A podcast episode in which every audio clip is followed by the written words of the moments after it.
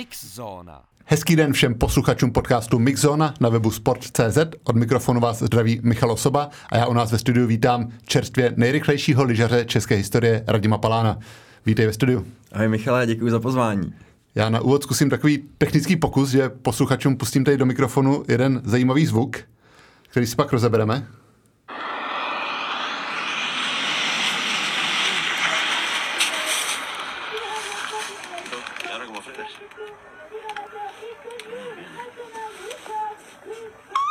Rekordeček. Yes! Tak právě jste slyšeli, jak to vypadá, když někdo jede rychlostí 248,22 km za hodinu na lyžích. Uh, Radíme, to je tvůj český rekord uh, z francouzského VAR, z mistrovství světa.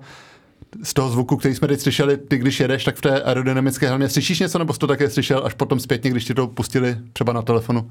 Já jsem to slyšel až potom zpětně a musím říct, že jsem byl překvapen, jak to rezonuje. Je to jako stíhačka a Wow. Asi jsem radši, že jedu a ne, že to musím poslouchat. Kdo se tam tak radoval z toho výkonu? To byla přítelkyně Barča, trenérka a vlastně všechno pro mě, takže tam měla radost asi větší než já, že jsem dojel dolů. já se snažím vždycky dolů jet co nejrychleji, abych byl co, dole co nejdřív, aby se bála o trošku kratší dobu, takže to je dobrá motivace a děkuji za tohle video a za veškerou podporu. Abychom ten výkon tvůj dali do kontextu, tak eh, byl vlastně z finálové jízdy na mistrovství světa ve VAR. Ty už v semifinále si jel rychlostí 239 km za hodinu, pak si přidal tedy dalších 9 km z vyššího startu, tedy pokud se nepletu. Tak eh, poznáš ty v té rychlosti vůbec, eh, jak rychle jedeš, jestli je to 240 nebo 230, nebo se to nedá poznat a čekáš, až co se objeví na displeji? Um, poznám. Poznám to, že jedu rychle. Přesně ty kilometry potom už člověk neví, to vždycky dole doufá, tak jako kouká, hypnotizuje tam tu tu, tu, tu rychlomíru, ne časomíru, ale rychlomíru, jak my říkáme. Um, ale jo, prostě ten tlak toho vzduchu je brutální. Nad 200 už člověk cítí. 220 přestávají fungovat ty lyže. Jo, máme dlouhý, skoro 2,5 metru dlouhý lyže s rádiusem 96+, plus a tam přesně poznám, kde jedu 220. Jo. Taky to záleží samozřejmě na sněhu, ale nám se tady sešly úžasné podmínky na mistrovství světa právě tady v tom Vars, takže ten sníh byl strašně rychlej a to potom člověk doopravdy jenom pluje v tom, v tom vzduchu a, a hraje si s technikou. No. Takže um, to bylo něco neuvěřitelného, je to opojný, strašně se těším, až pojedu ještě rychleji, takže tohle je jenom začátek a jo, učím se, potřeboval jsem si zvyknout tady na ty vysoké, nejvyšší vlastně rychlosti, padnul nový světový rekord, 255,5 km za hodinu, Simon Billy, místní borec. Um, a pro mě to byla úžasná škola, úžasný trénink a upřímně řečeno jsem tím letím výsledkem sám překvapen, protože když jsem před dvoumi týdny do Vars přijel, tak můj osobní rekord byl 213 takže jsem si vlastně o 35 km za hodinu zvednul osobák a mám z toho radost a vím, že půjde z toho vymáčknout ještě víc. Jak se vlastně měří ta eh, rychlost? Máš eh, nějaký čip nebo je to takový ten policejní radar a měří se to na nějakém úseku nebo v jednom místě? Můžeš popsat ten mechanismus měření? Um, Tyhle závody, všechny vlastně světového poháru i mistrovství světa a Speed Masters, což jsou pokusy o překonání právě světového rekordu, tak eh, probíhají tak, že se vlastně, že se pustíme z fakt jako hodně prudkého kopce. Zrychlení z 0 na 100 máme za 1,5 vteřiny, z 0 na 200 za 5,5, přímo tady ve Vars. Hmm. Um, nabereme uh, co nejvyšší rychlost na cca kilometr dlouhé trati a posledních 100 metrů je měřených, takže oni nám vezmou uh, čas z bodu A, a za 100 metrů je bod B, kde nám taky vezmou čas a z toho jim vznikne výsledná rychlost. Takže myslím si, že kdyby používali um, rozhodčí policejní radar, takovou tu pistoli, takže bychom jako tu, a tu aktuální momentální rychlost, kdyby to měřili úplně na konci, tak měli ještě třeba o kilometr o dva vyšší, záleží podle trati a podle rychlosti. Každopádně tady to je takzvaný to úsekový měření a to je pro nás to absolutně nejdůležitější, že vlastně my se těch 100 metrů uh, musíme snažit projet co nejvíc uh, jako čistou stopou, nechat to jenom jet, aby jsme to protli co nejkra- za, za co nejkratší dobu. Takže um, Takhle to funguje. Hmm. Dá se říct, co se ti během těch pár sekund eh, honí hlavou, jestli je to nějaká ta euforie, adrenalin, nadšení, nebo se spíš soustředíš na ten aerodynamický postoj, aby si stál co nejpevněji a samozřejmě nejrychleji? Tak já se snažím neudělat chybu, protože my si prostě nemůžeme v této rychlosti dovolit udělat chybu a jak říkám, pro mě to je zatím všechno nový. Postřeboval jsem se ty rychlosti tady ošahat, uh, takže jsem se hodně soustředil um, na ty technické věci, ale zároveň jsem se, to snažil strašně užít, protože uh, ta jízda dolů rovně rychle je pak už za odměnu a pro mě bylo obrovské překvapení, že jsem se dostal mezi top 10 lidí na světě, kteří mohli startovat až úplně z vrchu toho kopce, což se vlastně od roku 2000 2016 padnul ten minulý světový rekord a 2017 se tam mělo ještě z vrchu, to jsem ještě nezávodil. Uh, takže od, od 2017 se, to, se tam nikdo nedostal takhle, takhle vysoko, protože ta rychlost se musí budovat, je to postupný a um, jo, prostě krajinou jsem se nekochal, protože my tím více kocháme, díváme před sebe takým jeden pomaleji, uh, ale snažil jsem se to zajet technicky správně, ošahat si to a užít si to, protože prostě to je fakt opojný. Koukáš před sebe nebo pod sebe? Jak je ten aerodynamický eh, postoj ideální? No, můj ideální aerodynamický postoj, který máme odzkoušen loni z aerodynamického tunelu, tady v Praze, tak je, že se vůbec nedívám před sebe, že když si vidím tak jakoby špičky lyží, tak je to ideální. Snažím se um, navádět podle krajnic, podle těch modrých čar, co jsou, co jsou vpravo a vlevo. A následně, když vletím do měření úseku, tak tam modrá přejde do červený, takže jo, to jako tuším, ale pak samozřejmě, když už člověk jede nad ty 200, tak eh, je to všechno o tom risk managementu, takže třeba tady při tom mým rekordu a českým rekordu, tak jsem se trošku před sebe díval, eh, protože říkám, potřeboval jsem si to všechno ošahat. Jo. Vždycky hm, spolíháme na spádnici, ale přece jenom je lepší spolíhat sám na sebe, takže myslím, že každý na 200 se trošičku kouká, ale když se jede pomalej, což už teďka mám pocit, že těch 200 je pomalu, uh, tak se zvládnu nedívat před sebe a, a fakt to sviští. Hmm jsi zmínil, že padl světový rekord zásluhou Simona Billyho a padlo tam spousta i národních dalších rekordů, tak je, je VAR teď jakoby jediná sjezdovka, bo ono je sjezdovka v podstatě kolmástina, kde se ty rekordy dají jezdit, protože poslední dobu se opravdu ty rekordy posouvají jenom v tomhle francouzském středisku. Je to tak, už je to vlastně v tenhle moment jediná sízdná sjezdovka na světě pro naše rychlostní lyžování, um, takže je to úplná modla pro všechny speedskery, každý se tam chce dostat a padlo doopravdy 8, 10 národních rekordů. Jo. Slovenský Michal Bekeš 248,55, Novozélandian taky skoro 249, Rakušák, Manuel Kramer 252 eh, dokonce. Jo. Takže letos doopravdy eh, počasí, příroda a tak nám hráli do karet eh, celý vlastně ty dva týdny. Bylo to úžasný. Každý den jsme lítali hodně přes 200 a jinde na světě se to prostě nedá. Hmm.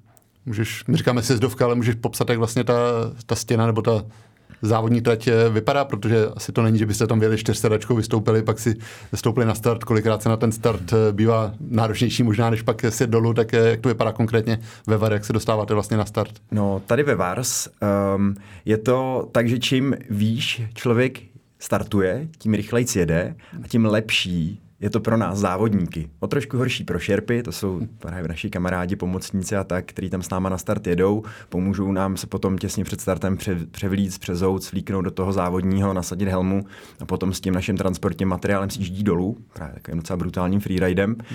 Um, takže paradoxně ta úplně nejrychlejší jízda, která se jela úplně z vrchu toho kopce, tak eh, takhle, jak jsi popisoval, vypadala, že jsme si čtyřsedačkou, kterou tam konečně loni postavili, jmenuje se Speedmasters, takže ta nás vyvezla úplně nahoru, tam z ní jsme vysedli, pak jsme si krásně připravili lyže, na rovince si je nasadili, odpíchli se a svištěli to dolů. Takže kdyby bylo po mém, tak bych to tam jezdil furt už jenom takhle z vrchu. Myslím si, že kdyby nám nechali trošku času na trénink úplně z tohohle hmm. vršku vršku, tak by těch 200 padlo brzo, což ale tak jako nefunguje, prostě asi kvůli bezpečnosti a tak dál. Takže většinu těch závodů trávíme od prvních kol tak, že ten svah objíždíme, traverzujeme, jako, je to odvrácený štít hory, kde vlastně se normálně neližuje, není to upravovaná sjezdovka, kam by se každý dostal, maximálně tak někdo na freeride, když třeba hodně napadne a tak. Každý, um, ale my tu sjezdovku objedeme, no a potom prostě podle sněhových podmínek, buď to ve freeridu, hlubokým sněhem, nebo uh, loni tam třeba nebylo moc sněhu, takže jsme museli slejzat po laně po, po šutrech, do, doslova po šutrech, vá, trhali se tam kusy skály kolem nás, nebo to bývá vyfoukaný na led, takže my prostě se tam složitým způsobem dostáváme, Potom v opravdu jako hodně prudkým kopci, jo, to má přes 100, 100% z 50, přes 50 stupňů. Jo. Hmm. Tahle to sjezdovka, tak se tam složitě právě přehazujeme, oblíkáme a my si nemůžeme dovolit jedinou chybu už i cestou na start. Jo. Pominu to, že prostě se člověk nechce rozsekat cestou dolů, to je lepší hmm. nepadat, ale nemůžete se právě rozsekat ani cestou na start, protože tady ta helma je křehká, jo, máme takový ploutové zalítkama, který si člověk může jednoduše přisednout, může spadnout. V té kombinéze se taky nedá moc dobře hejbat, hmm. takže musíme mít na sobě uh, kalhoty, bundu, aby kdyby náhodou se něco stalo, tak aby jsme se zastavili, protože ta kombinéze je strašně kluská a to, to, by, to by, bylo, to by, to by jako mohl být velký problém. No a pak jako, když už tam člověk je, do všeho se navlíkne, tak pak říkám, ta cesta dolů je fakt za odměnu.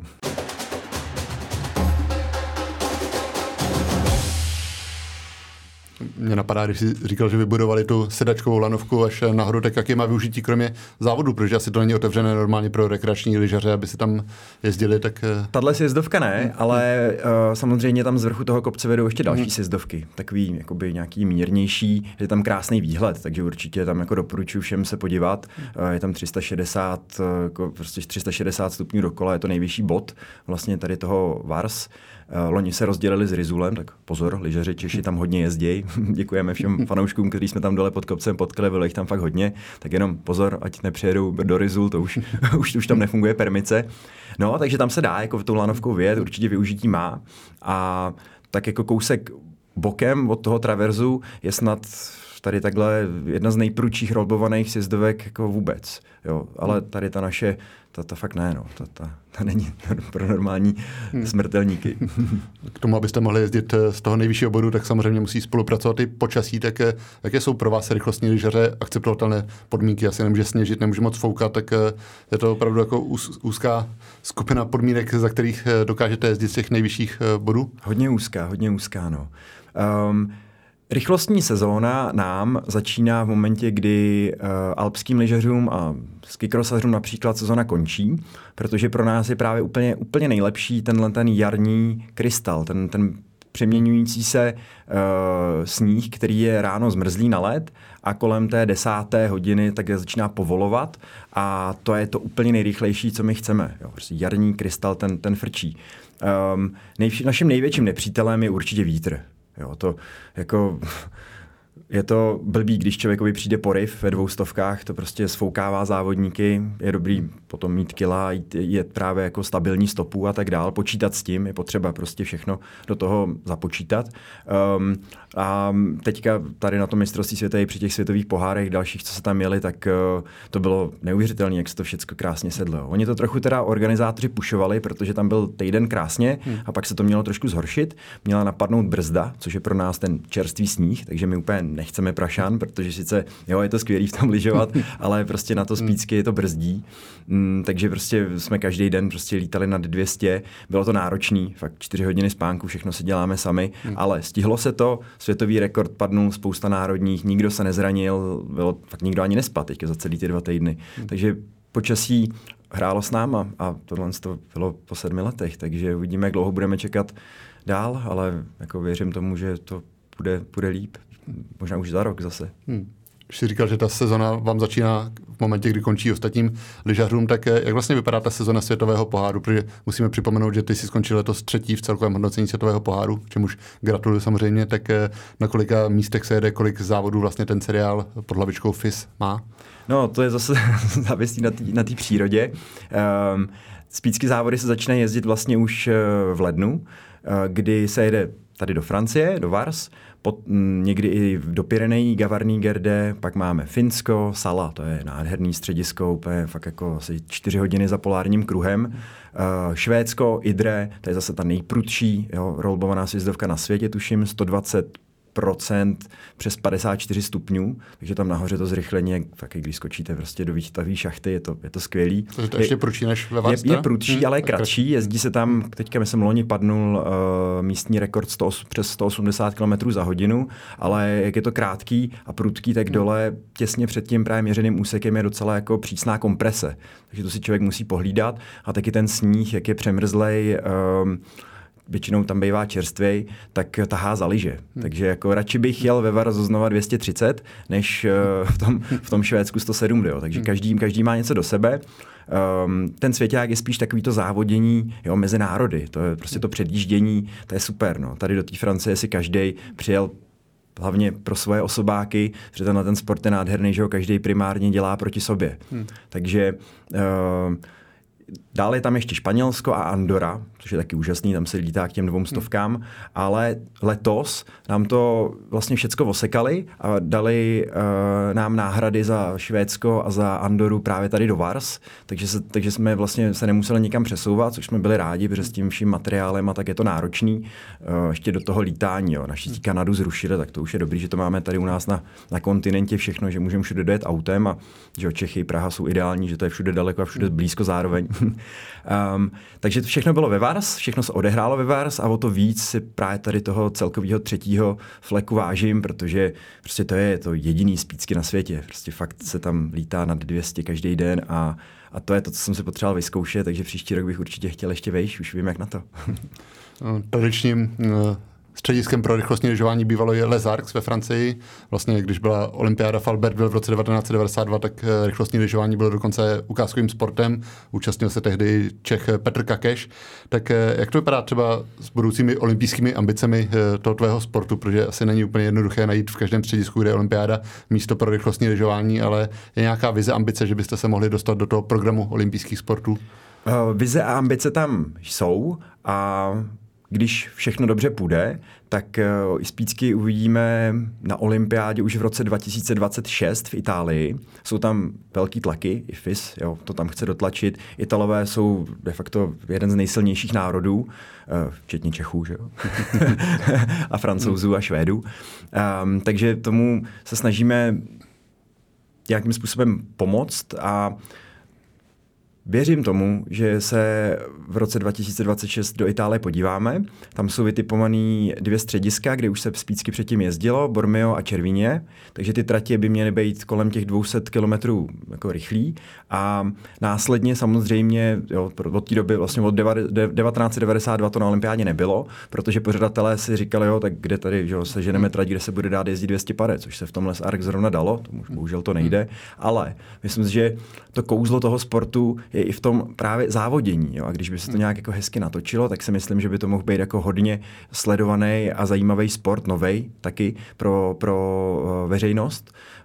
Um, takže my děláme fakt všechno pro to, aby jsme hlavně fyzicky i psychicky i materiálně na tu olympiádu byli připravení, kdyby se to tam hmm. náhodou dostalo. Nechci to zakřiknout, uvidíme. Um, a bylo by to pro nás strašně velký, bylo by to, bylo by to, bylo by to fakt jako game changer.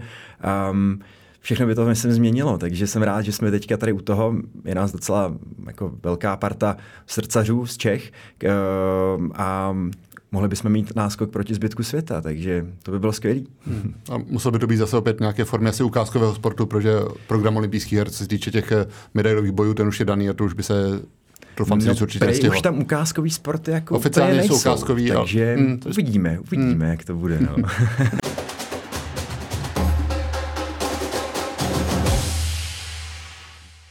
Dobře, pojďme probrat trochu to vybavení, o kterém už jsme trošku mluvili, ale říkal si, že 2,5 metru dlouhé, tak eh, dá se popsat, v čem jsou speciální.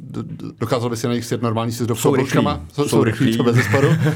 A pro běžné um. lyžování dalo by se s nimi sjet eh, klasická sizdovka, nebo to jsou opravdu speciály, které umí jezdit jenom rovně? Tak jako zatočit se na tom dá, ve dvou stovkách už to je docela dobře karbuje. jo, my máme veškerý vybavení um, kontrolovaný FISem, hmm. je tam, jsou tam daný parametry, takže ty lyže můžou být maximálně 240 cm dlouhý, to znamená, že ty, na kterých jezdím já, Kestle a Atomiky, hmm. tak jsou 238 s rádiusem 96 a jo, jako klasicky se na nich dá zatáčet smíkaný oblouk, ale dá to, dá to jako hmm. zabrat, takže já bych se normálně mezi lidi na sjezdovku nikdy samozřejmě nebral. Hmm. Občas si proháníme brzo ráno, než tam přijdou lidi, uh, ale jsou to de facto opravdu speciály tady na tyhle ty rychlosti, protože já se je fakt šetřím. Jo. To je hmm. prostě, to jsou, ten materiál má nevyčíslitelnou hodnotu. Ty lyže, aby jeli, tak se musí mazat, musíme se o ně starat prostě konstantně celý rok a když bych trefil někde nějaký šutřík jen tak při normálním lyžování, tak by mě to asi jako hodně, hodně mrzelo. Takže mám samozřejmě lyže na tréninky a pak mám speciály na závody. Jo. Každý, každý ty lyže vlastně snesou jednu jízdu ten den z kopce hmm. dolů, takže když jedu za den tři jízdy, tak si beru tři páry lyží. Je to docela fuška, každá ta, každý ten pár váží 15 kilo. no a mm, jako skokanský lyže jsou trošku delší, ale jsou hodně lehčí, takže... Hmm.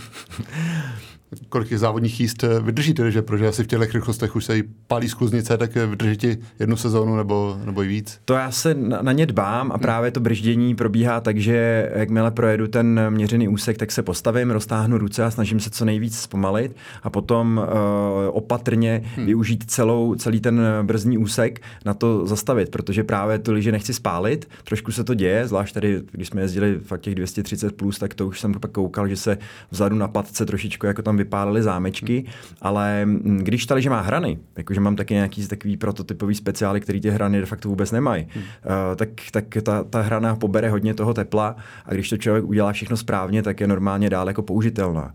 Pak jsou právě tyhle ty speciály, které jsou na ten pomalej sníh, který tahá za nohy, Finsko, Švédsko, Andora, uh, bez těch hrán a tam opravdu to je, že ty liže potom jsou zralí na velký servis, dát je na stroj, udělat novou strukturu, jo, takže to si člověk musí hodně rozmyslet, kdy je použije, no, ale hmm. jinak se to všechno dá samozřejmě používat zas a zas a zas a čím víc to člověk používá, čím víc to člověk promazává, tím ten materiál je funkčnější, rychlejší a, a i, i, i vlastně bezpečnější, protože už vím, jak se to bude chovat a co, co s tím dělat. No. Hmm. dolů. Říkáš speciály, tak eh, komunikuješ přímo i s výrobci třeba, že vyrábí nějaké že nevím si přímo na míru, ale si, že to není úplně segment, eh, kde by měli velký odbyt do rychlostních lyží, tak jestli třeba s Kestle nebo s Atomikem komunikuješ napřímo, aby ti vyrobili uh, lyže. Jo, jo, jo, takhle, no, to bylo, oni bohužel Kestle teďka po covidu stopli výrobu, ale tam jsme měli nějaký projekty taky na, namyšlený, což by bylo úplně skvělý mít to tady v Čechách, ale já hmm. naštěstí přes mýho Eh, španělského, španělsko, britsko, český kamarád Honza Farel, tak jsem se dostal prostě k super materiálu, dostal jsem se právě do Atomiku a tam, tam jsem po něm převzal spoustu jakoby dobrých věcí, takže teď jsem v kontaktu i s Altmarkem, takže to lepím tak nějak, jak to jde a těch rychlejch lyží na světě je fakt jako málo, takže jsem rád, že, že, že jich pár mám. Jsi říkal, že, že si připravuješ eh, sám, takže žádný servisman, všechno si nachystáš. Ne, eh, my jsme, s český tým je fakt jako dobrý, ale my jsme hobíci, my to děláme srdcem a jo, prostě nemáme vůbec, vůbec velký tým, nemáme žádný fyzioterapeuty, nemáme hmm. prostě žádný servisáky. Já sám jsem servisák, mám tady malý servis v Praze, um, takže já si, jo, na základě mých zkušeností ze skikrosu, z alpských disciplín a jsem v kontaktu s nejlepšíma servisákama na světě, tak si to všechno dělám sám, no, podle, podle podmínek a je to dřina. Na těch závodech, teda musím říct teďka, že to fakt byla dřina, že prostě všechno dostat na kopec v oblíčce, hmm. stáhnout to z kopce, začít to servisovat, moc jsme toho nenaspali. Stálo to za to, teďka zpětně, když se podívám, ale byla to dřina, těším se, až si teďka z malinka to odfrknu. Hmm. Takže um, zase nemůžu být potom naštvaný na nikoho jiného, kdo, že, že mi ty liže nejedou. Že? Hmm. Vždycky je to, vždycky je to moje vina jak vypadají ty závodní boty nebo přeskáče, protože tam myslím, že ty přesky by taky asi ubírali trošku v rychlosti, kdyby byly standardní. Jo, jak... přesky musí hmm. pryč, to je jasný, to bez, bez, jako s přeskama by to nešlo. Takže to je taky hodně speciální věc, eh, tu mi zase dělá tady Petr Purda, což si myslím, že je jako nejlepší český bootfitter um, a strávil spousty hodin na mých přeskáčích. Musíte být prostě perfektně vytvarovaný na moji nohu, protože uh, i potom uspůsobený těm velkým rychlostem, trošku náklek, náklek se dělá víc dopředu a tak, a kanting. Um, a hlavně ty nohy, ty, ty nohy, to já to mám od rána vlastně zapnutý, že se to hmm. různýma technikama ráčnou nebo přesky nandáme, zalepíme, sundáme. Takže vlastně já se do té lyžáky ráno zalepím, a jsem v ní zalepený vlastně půlku dne, nebo záleží klidně je občas víc, podle toho, jak fouká, nefouká, jak nás dlouho drží na kopci, eh, takže v tom musí být pohodlně a zároveň eh, to musí být pevný, hmm. aby to udrželo tyhle ty extrémní rychlosti. Takže když normálně jezdím jiný závody, tak eh, si ty lyžáky dole že rozepnu, hmm. nahoře zapnu, dole rozepnu a tohle to prostě ve spícky dělat nejde. Takže my všechno, to, i to pohodlí, podřizujeme té rychlosti a pak to za to stojí těch pár vteřin, no, ale jinak to v, oblí, v, v, v oblečení se do toho všeho, jo, do toho, my to slangově říkáme latex, hmm. to s latexem nemá nic společného, ale prostě to trvá, to, to trvá hodinu. Hodinu? No, jako hmm. pod hodinu to nedám, takže... A sám to zvládneš, nebo ti musí pomáhat? Ne, ne, ne, musí mi pomáhat kamarádi, přítelkyně a prostě tenhle sport nejde dělat sám, takže hmm. ono to vlastně funguje tak, že uh, na sebe natáhnu spodek toho, toho, toho hmm. naší závodní kombinézy. Um, dám si lyžáky, zalepím ty lyžáky, nasadím ve správném směru ty spoilery, to jsou ty ploutve, které hmm. uh, posouvají ten aerodynamický bordel, to proudění vzduchu uh, za mě co nejdál. Uh, ty musí být přesně prostě nastaveny, jak by mě mohli odvíst taky na vedlejší kopec. a pak přesto tu kombinézu přetáhnu a znova to podlepím uh, k lyžákům, aby mě to nepodfouklo. Protože kdyby to podfouklo, tak bych se mohl nafouknout jako balón a no, mohl bych odstartovat do vesmíru a minimálně bych jel pomalejc. Takže jo, chce to všechno precizně dělat a trvá to. Je v tom zima, v té kombinéze tenký? Je v tom extrémně nepohodlno, hmm. je v tom buď to šílený vedro, anebo strašná zima. Hmm. Takže vlastně všechny ty kombinézy jsou červený, protože červená je jo, nejrychlejší barva. Hmm. A je to taky kvůli tomu, že prostě když jsme ve Finsku, tak je tam je minus 20, minus 30, hmm. když se jede noční závod, tak tam, kdybychom měli bílou kombinézu, tak bychom zmrzli. A když to pak tady ta Francie, Andora nebo tyhle ty teplejší, jo, když už se to jezdí na jaře, um, tak zase kdybychom měli černou kombinézu, tak bychom se upekli. Hmm. Takže já se v té kombinéze doopravdy snažím být co nejmíň. Hmm. Je to prostě fakt to hrozně člověka obepne a vysává to z něj energii, takže a pak jít cestou dolů vlastně člověk musí přepírat, protože ona furt člověka tahá jako nahoru do vzpřímenější pozice a to je teda jako jediný, co mě na tom sportu se moc jako nelíbí a co odlišuje právě ty dvě kategorie, jako S2, to je normální alpský vybavení, v čem jezdí Ester Ledecká, jo, DH, hmm. liže 218, pohodlný uh, úplný kombinézy alpský a brejle helma, uh, normální věci. A pak tahle S1 kombinéza, která je plná prostě těsnosti, lepenky a člověk nic prostě nevidí. Ale jo, říkám, prostě Teď, když nad tím tak přemýšlím, tak to je, to, je, to je náročný, ale potom za to opojení tou rychlostí to, to stačí to, to, to stojí. Hmm. Tu kombinézu máte všichni stejnou, všichni stejně červenou, žádný prostor pro národní barvy, sponzory, prostě jedna unifikovaná Dá kombinéza. se to něčím polepovat hmm. samozřejmě hmm. a tak, ale eh, je to náročný. No. Je to, ne, nemusí to být unifikovaný, akorát to vyrábí ten nejkvalitnější a nejrychlejší, tak to vyrábí jenom jedna firma na světě, uh, z Francie, z NSI a um, jako jo, zatím, zatím nikdo nevymyslel nic eh, lepšího. Samozřejmě je dobrý těch kombinéz mít víc, protože ty švy tak postupně povolujou, takže vím, že tyhle ty um, lyžaři, kteří fakt jako mířili po tom světovém rekordu letos, tak měli novou kombinézu, hmm. která měla třeba už spojený přímo jeho rukavice v tom, že se do toho jenom tak navlíkli, aby fakt aerodynamicky to bylo úplně dokonalý, tak ji měli přímo tady na tenhle ten rekord. Když já mám dvě a furt tak střídám, teta Lída mi jednu zašila, která mi praskla ve Finsku, že jsem z rodiny nemohl dostat, jsem musel chodit do sauny ráno, abych ji vůbec dostal na sebe, jo, vypotit přebytečnou vodu. No, takže jo, to je boj, ale stojí to za to. Hmm. Potom Helma, ty máš uh, svoji helmu tady přímo ve studiu se svým jménem, uh, přímo zvár, tak uh, ta se vyrábí na míru přímo na tvoji hlavu? No já mám vlastně, já musím přiznat, jako já fakt jako ten sport dělám čtyři roky a tam, kde jsem, tak jsem hlavně kvůli tomu Honzovi Farelovi, protože mám po něm vlastně všechno tak nějak poděděný, takže jo, samozřejmě by byla ideální helma na míru, já mám docela široký ramena, hmm. tak čekám, až mi uh, Švédi vyrobí jednu, ale už na ní čekám dva roky, takže zatím používám uh, jak kombinézu, tak helmu, tak vlastně i lyže uh, po kamarádovi. Uh, a je to prostě aerodynamická skořepina, která by měla ideálně zapadnout do uh, tělesných dispozic a proporcí toho kterého závodníka. Um, a rozrážet vzduch jako první, takže je to vlastně strašně důležitá věc a zároveň by nám měla chránit hlavu. Ne ta skořepina, ale vevnitř té helmě je ještě taková vnitřní kokoska a když se stane nějaký pád, eh, závodník sebou křusne, hmm. tak ta aerodynamická skořepina odletí a na hlavě mu zůstane jenom právě tato lehčí kokoska, která mu pak chrání hlavu po dobu toho, ani to není pád, už je pak spíš takový klouzání se z kopce dolů. No. A v momentě, kdy se závodník přetočí na páteřák, uh, tak už to i přestane pálit a, a je to v pohodě. Hmm, takže páteřák máte povinný? Jako páteřák máme určitě hmm, povinný hmm. a ty máme takový speciálně aerodynamický, dělaný právě to zapadalo, aby jsme co nejvíc připomínali padající kapku vody. Hmm. Třeba ve světovém poháru si zdařu si zkouší ty airbagy, tak eh, ty nepoužíváte. Airbagy nepoužíváme, hmm. my říkám, my, my všechno uh, podřizujeme té rychlosti hmm. a airbag by byl moc, moc prostě tlustý, jako to, to, to, vůbec, to tam není potřeba. My nemáme pořádně do čeho ani narazit, jo. to je hmm. právě to hezký, že když člověk spadne, tak se tak jenom sklouzne, ta kombinéza propustí teplo a má člověk takový, jako má modřinu a silniční lišej, takže to není destruktivní sport. Samozřejmě bychom po tou kombinézu ještě měli mít třeba nějaký nehořlavý spodní prádlo, spodňáry a tak, ale to nikdo z nás vlastně nenosí, nebo ani o tom nevím, protože prostě to, je, to rozčiřuje a to hmm. brzdí. Takže um, bezpečnost samozřejmě na prvním místě, ale Jo, něco za něco, no. To je ten risk management potom, to si musí každý srovnat v hlavě sám, jak, jak to chce, nechce. A, ale říkám, je to, není to destruktivní sport. Spodní prádlo si bereš pod kombinézu nebo jezdíte na ostro v té kombinéze? já, no já tam mám jenom takovou úplně mikrovrstvu, aby ta kombinéza klouzala nahoru, protože jako, aby se dala vůbec hmm. natáhnout, hmm. protože to, to, by jinak, to by bylo nepříjemné přes ty chlupy a tak, tak, takže jako něco tam mám, hmm. ale je to spíš papír, než jako spodní klasický termoprádlo, to, to vůbec. No. Kompresní ponožky pěkně a, a tohle to speciální takový oblek, vlastně takový rybano, po kterém to klouže. Hmm.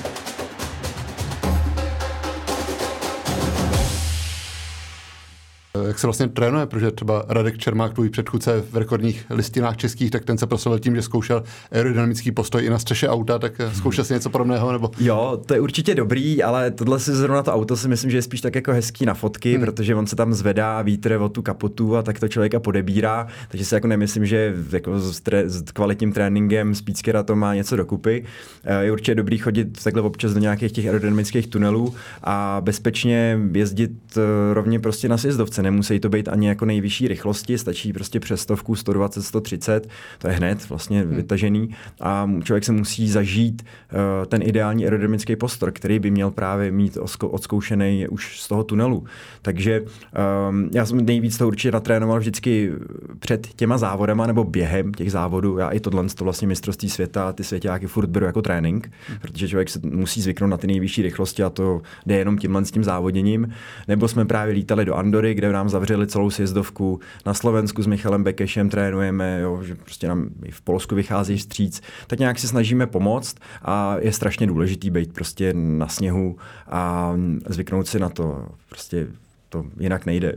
Takže auto určitě rád vyzkouším, nebo s autem třeba a tak, ale no, myslím si, že ten sníh je nenahraditelný kde se dá v Česku trénovat, protože vím, že Radek třeba trénoval v Harachově na vlastně dopadu Mamutího můstku, když to šlo ještě, protože on je z Harachova, ty jsi z Prahy z Petřína, tak předpokládám, že nejezdíš dolů na ujezd. Jezdíme, jo? jako Petřín, to je můj určitě nejoblíbenější domácí vlastně lyžařský areál, takže když napadne, tak jednou za pět let, tak se na Petřín samozřejmě vypravíme. V té plné výbavě v kombinéze? Ne, to, to ne, to ne, to ne, to, to normálně. je to krásný lyžování na Petříně, že je velká romantika hrát, malá strana. Fakt pěkný to, to v Harachově nemají, ale zase v Harachově mají jako nejrychlejší sjezdovku v Čechách. Čery, Radek Čermák tam drží vlastně český rekord, to je jak přes 170 km eh, za hodinu tam na Černý právě, takže tam to určitě jde.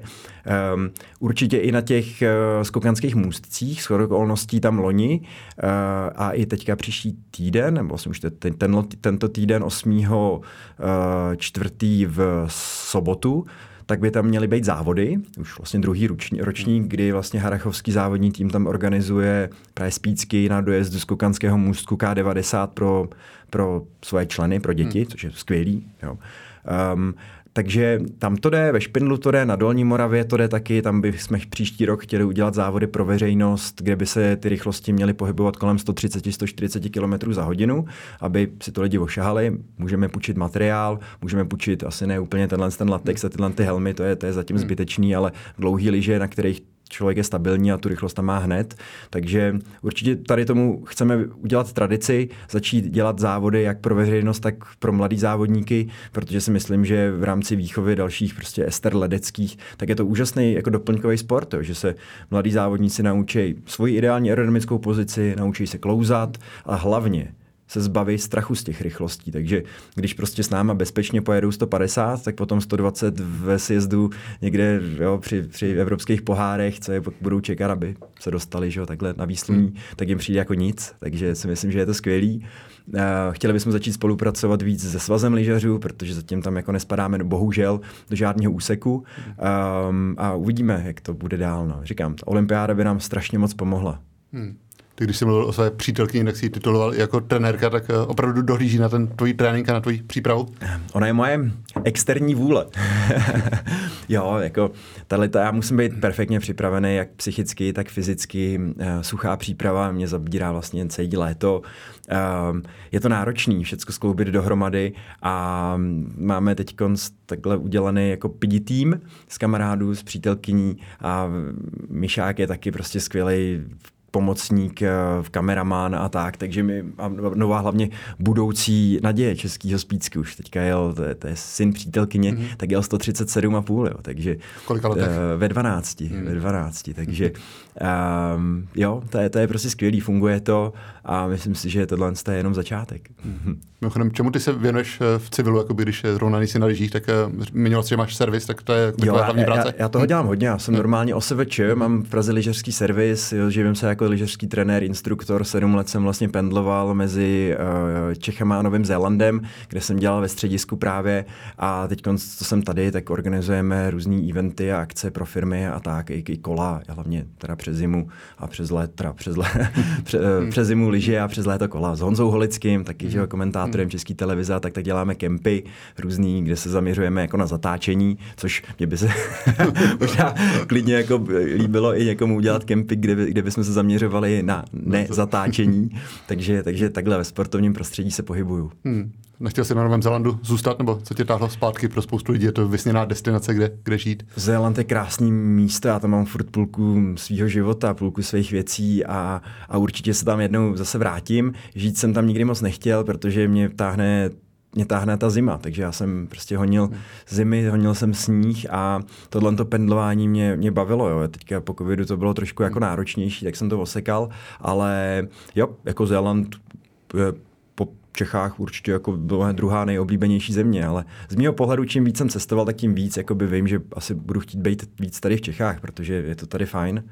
Velehory nemáme, ale moře taky ne, ale zase má člověk důvod cestovat, aby k ním k, něm, k němu dojel, takže i cesta je cíl občas. Hmm. Přesto se usídl v Praze, tak uh, takový možná paradox je milovník hor, eh, že je ve velkom městě.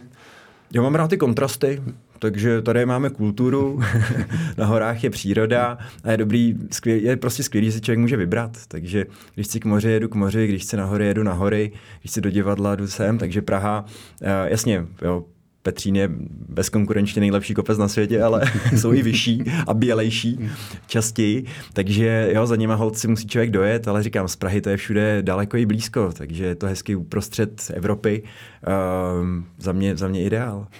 Narodil jsem se tady. Hmm.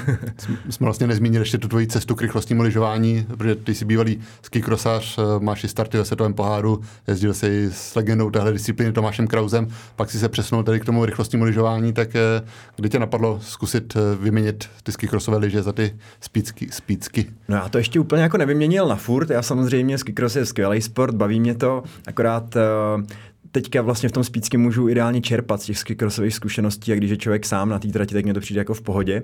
Takže spíš teďka jako upřednostňuji spícky, ale když by byl nějaký určitě krosový závod pěkný, třeba tady v Čechách nebo v Evropě, na světě, jak už se nechystám, tak bych určitě ještě chtěl jet. Eh, a napadlo mě to vlastně, já jezdím hromadný závody, takový ty Red Bull home runy a King of Mammut a tak, kdy prostě 300 lidí vyběhne, běží 300 metrů klížím, skočí do nich a pak sjíždějí dolů a kdo je první dole, tak vyhrává. Tak právě po jednom takovémhle závodě, právě, který organizoval Radek Čermák v Harachově, tak eh, to je taky bývalý skikrosář, hmm. Eh, tak mě Vencatérek dotáh eh, do Andory, kde jsem si zkusil právě tu nižší kategorii v S2, jel jsem 170, udělal jsem si osobák a rovnou jsem ten závod vyhrál. Takže jsem pak mohl rovnou přejít do latexu, do té nejrychlejší kategorie a v pořád jsem byl v té stejné partě těch skikrosařů, kteří se tam jakoby do toho přesunuli. Takže uh, takhle to vlastně bylo a úplně mě to pohltilo. Když jsem tam měl poprvé, jak jsem říkal, je, co na tom všichni mají, jde to jenom rovně, ale ty pocity, když člověk dojede, jede a dojede dolů, jsou úplně srovnatelný s tím, když člověk vyhraje ve skikrose, jo. Takže um, jsme tam všichni kamarádi a vlastně se pořád pohybuju v té jedné bublině, mojí oblíbený a, a určitě přijdou i další kluci ze skikrosu. Když srovnáš ta rizika, tak je možná skikros eh, nebezpečnější, než eh, jezdit vlastně tou rychlostí přes 200 km, ale zase ve skikrosu jsou kontakty, častěji tam hrozí, že tě někdo rozhodí, tady seš sám se, sebou pánem. To asi záleží, jak to kdo pojme, hmm. ale určitě no, v tom skikrose je víc eh, takových těch externalit, který můžou člověka sundat, aniž by on se o to sám zapříčinil. Jo. Že, uh, mně to spícky fakt přijde jako bezpečný sport a je to možná i právě kvůli tomu, že to můžu porovnávat s tím skikrosem. skikrosem hmm. Takže uh, asi bych neřekl jako nebezpečnější, ale určitě spícky méně destruktivní, když se to dělá, když se to dělá správně. Takže... Hmm. To znamená, zažil jsi ve Spícky nějaké fakt eh, velké úrazy, nějaké velká zranění při závodech, nebo k tomu nedochází? Moc ani ne, hmm. nezažil, nezažil. To, co hodně uh, se promítá v televizích a tak, tak to je, to je pár pádů, jo, spektakulárních teda, ale vlastně vždycky po nich kluci odešli po svých. Jo. Takže uh, já osobně jsem spadnul jenom jednou v Andoře, když jsem mi při tréninku ve 160, 170, hmm. zbrždění na 170, takže počítám tak ve 160 se mi uh, na ledu rozpadlo vázání, takže jsem takovou sebou křusnul hmm. a v pohodě, jakože závodil jsem dál, hmm. jenom se mi hůř eh, nastupovalo a vystupovalo z auta, takže uh, jo, jako nic dramatického se zatím, zatím nestalo, když člověk to všechno udělá správně. Jo. Říkám, my nejsme šílenci, my musíme být hodně profi tady v tomhle té přípravě a ve všem, protože my si prostě nemůžeme dovolit jedinou chybu. A tak když se hmm. nestane, když je všechno správně odladěný, vázání, hlava, tak uh, se to dá dělat dlouho a je to bezpečný sport. Říká, že nejste šílenci, ale asi ten put sebezáchovy máte možná trošku posunutější oproti běžným smrtelníkům, nebo myslíš, že to není? To třeba? No put sebezáchovy to nevím, možná ho máme právě vyvinu, vyvinutější, ale uh, člověk to musí mít hlavě srovnaný, prostě nesmí si to v půlce rozmyslet a jo, já jsem za život dělal spoustu jako takových bláznivějších věcí, které asi by člověk z kanceláře hodnotil jako šílený, Co ale třeba? Já nevím, skák, jako bungee jumping hmm. na Zélandu, že druhý nejvyšší, uh, tyhle jakoby různý Uh, takový ty, řekněme, pouťový atrakce, třeba to, my, myslím tandemový se skok padákem nebo skákání různě z mostu, z vejšek a tak, tak vždycky mě to jako táhlo, ale je to vždycky o tom se to postupně posouvat a neskákat hnedka prostě ze, ze 20 metrů, že jo, tak jako v klídečku, vyzkoušet si to a uh, člověk chce pak jako víc, no a víc. Takže když už ví, že to zvládá, tak uh, samozřejmě, když hnedka ho někdo vidí, že jede 200 40 na lyži, tak si řekne, že Mara, to jsem nikdy nejel, ale já předtím taky ne. Tak byla dlouhá cesta, dlouhá hmm. cesta k tomu, takže... Mimochodem, měl jsi někdy podobnou rychlostí autem, nebo se ani nepřiblížil těm těm rychlostem? Já autem jezdím pomalu, možná někdy s kamarádem jsme jeli podobně. A na okruh jsem se ještě bohužel nedostal, to mi teďka vlastně slíbil kamarád Oliver Koenig, že mě sveze 300 na motorce, tak na to se těším. um, uh, asi se mi to bude líbit, ale sám motorku nemám, protože jsem závodník a vím, jak by to dopadlo. Hmm. takže radši si to všechno eh, kompenzuju na těch lyžích a autem, když jezdím sám, tak jezdím pomalu, bezpečně. Prostě chci se na ty lyže dostat a pak tam to poslat rychle.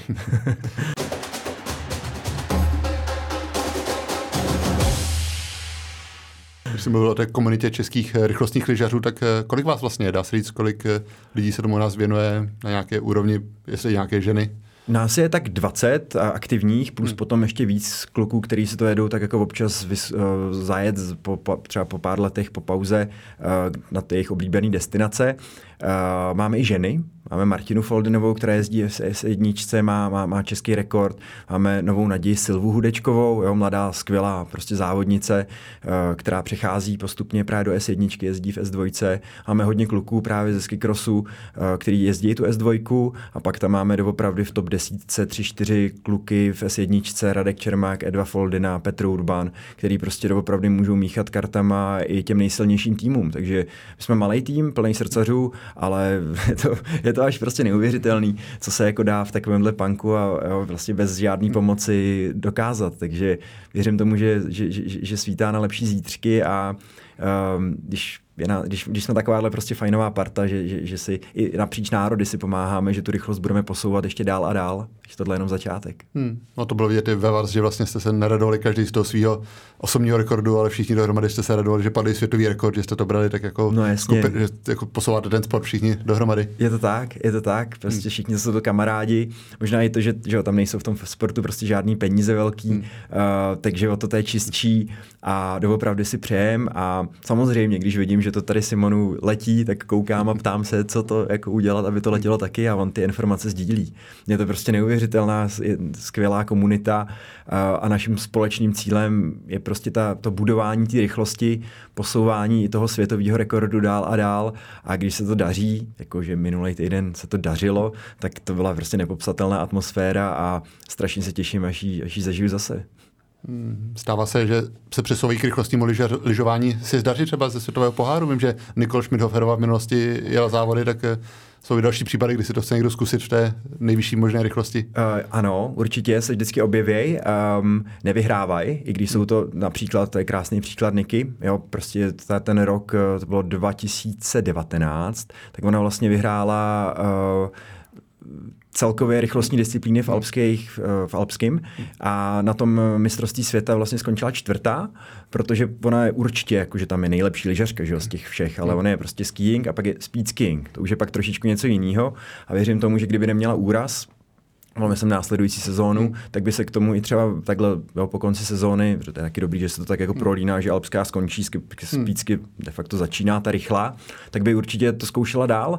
A to je dobrá otázka, jsme se o tom bavili teď s Manuelem Kramerem, který je vlastně tak jako taky v top 5 vždycky, spíš vždycky bojuje o stupně vítězů, to je rakouský, taky bývalý uh, reprezentant, který už se věnuje primárně tomu spícky, tak ten říkal, že rakouský tým je silný, ale že jako na spícky by tak z toho manšaftu měli tak dva kluci dobře hlavu, protože ostatní by byli třeba moc zdraví, jako je to učej, jo, prostě ty, ty tyče slalomový rozkousat, což v tom spícky prostě je to hodně o té hlavě a ty by moc jako rychle a daleko nedojeli, protože by to prostě to riziko by bylo tak neuměrný pro ně, že, by, že zatím je do toho teda netahají takhle když si říkal, že jste se bavili se Simonem Billim, novým, svět, novým světovým rekordmanem, o tom, eh, jak vlastně se ještě posunou, tak eh, v čem vidíš třeba svoje rezervy, ještě v čem se dá v té rychlosti pro příští rok posunout, co tam dá se vyladit? No hodně se toho dá vyladit a to myslím, že budu ladit ještě, ještě celý život, ale eh, určitě ta aerodynamika, nebo takhle. Pro mě na tomhle mistrovství světa bylo fakt nejdůležitější osahat si ty nejvyšší rychlosti, abych věděl, co to se mnou dělá, jo? Jak, ten, jak ty lyže fungují na těch 220, jak ten vzduch tlačí, jak brždění potom bude, jo? protože to je jak prostě postavit se proti kamionu. ale, ale bylo to v pohodě. Hmm. Takže teď můžu ten můj risk management trošičku posunout, co se techniky týče, můžu držet víc lyže na plochách, aby plavaly a zrychlovaly. To vím, že si všechno můžu dovolit a následně je potom potřeba hodně zapracovat na té aerodynamice, s čím by nám mohlo pomoct teďka ČVUT tady v Praze, takže bychom využívali jejich eh, chytrých hlav a tunelů a tak dále, odladili si spoilery, odladili víc tu helmu, nějaký další prostě záhyby na té na tý kombinéze, uh, lyžáky eventuálně samozřejmě všechno je kontrolovaný v rámci pravidel a tak, takže musíme to dát nějak dokupy takhle.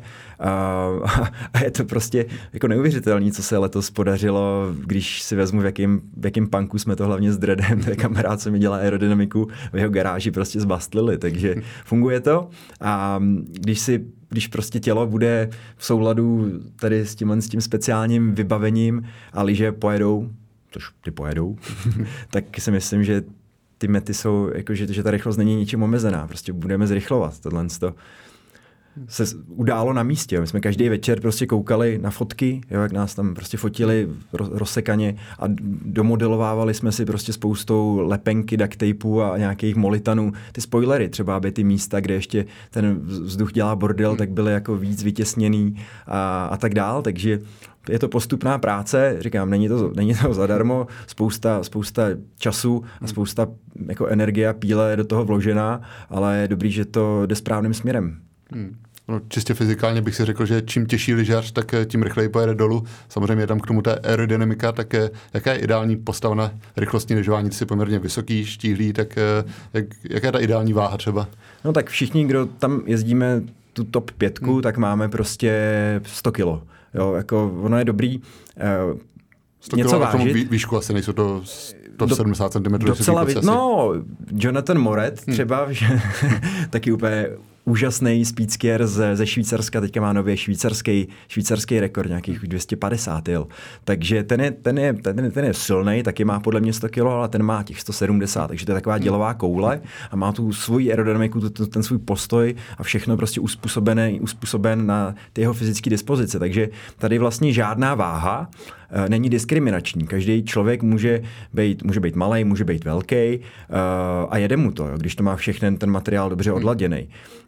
Ty lyže a tak dále, holky používají prostě stejný jako my, všechno je prostě stejný, takže to je fakt jako jedno a i holky jezdí strašně rychle, jo, jako podobné rychlosti jako my, hmm. takže uh, tam není vlastně nic, co by člověka limitovalo, když si to všechno odladí správně a určitě gravitace je kámoška, kila jedou, ale když je člověk uh, jako takový rozkydlej, tak uh, už se dostane prostě tak, tak do dvoustovek, když mu to prostě hmm. jede, zrychluje rychle, je to dobrý, ale nad 200 už, už začíná brzdit, takže my se, tu, my se tu váhu snažíme mít hodně jako eh, nahňácanou, jo, na, na prostě do, do co nejmenšího objemu. Hmm. Takže asi ideální postava se nedá říct, ale uh, chce to být prostě kompaktní a silný. Hmm.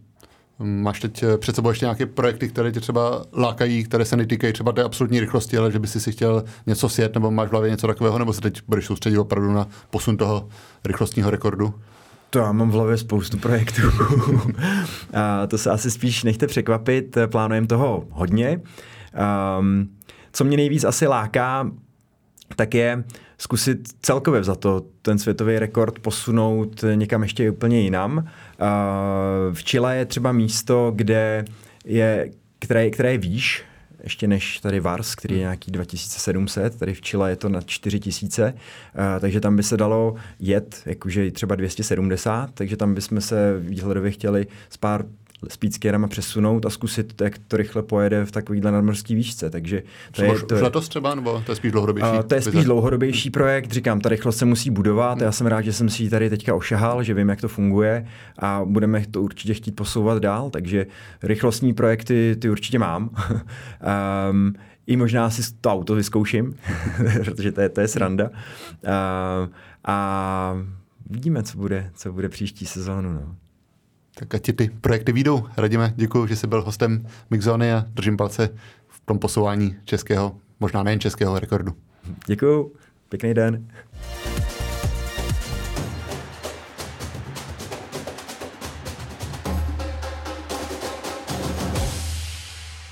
Mixzona.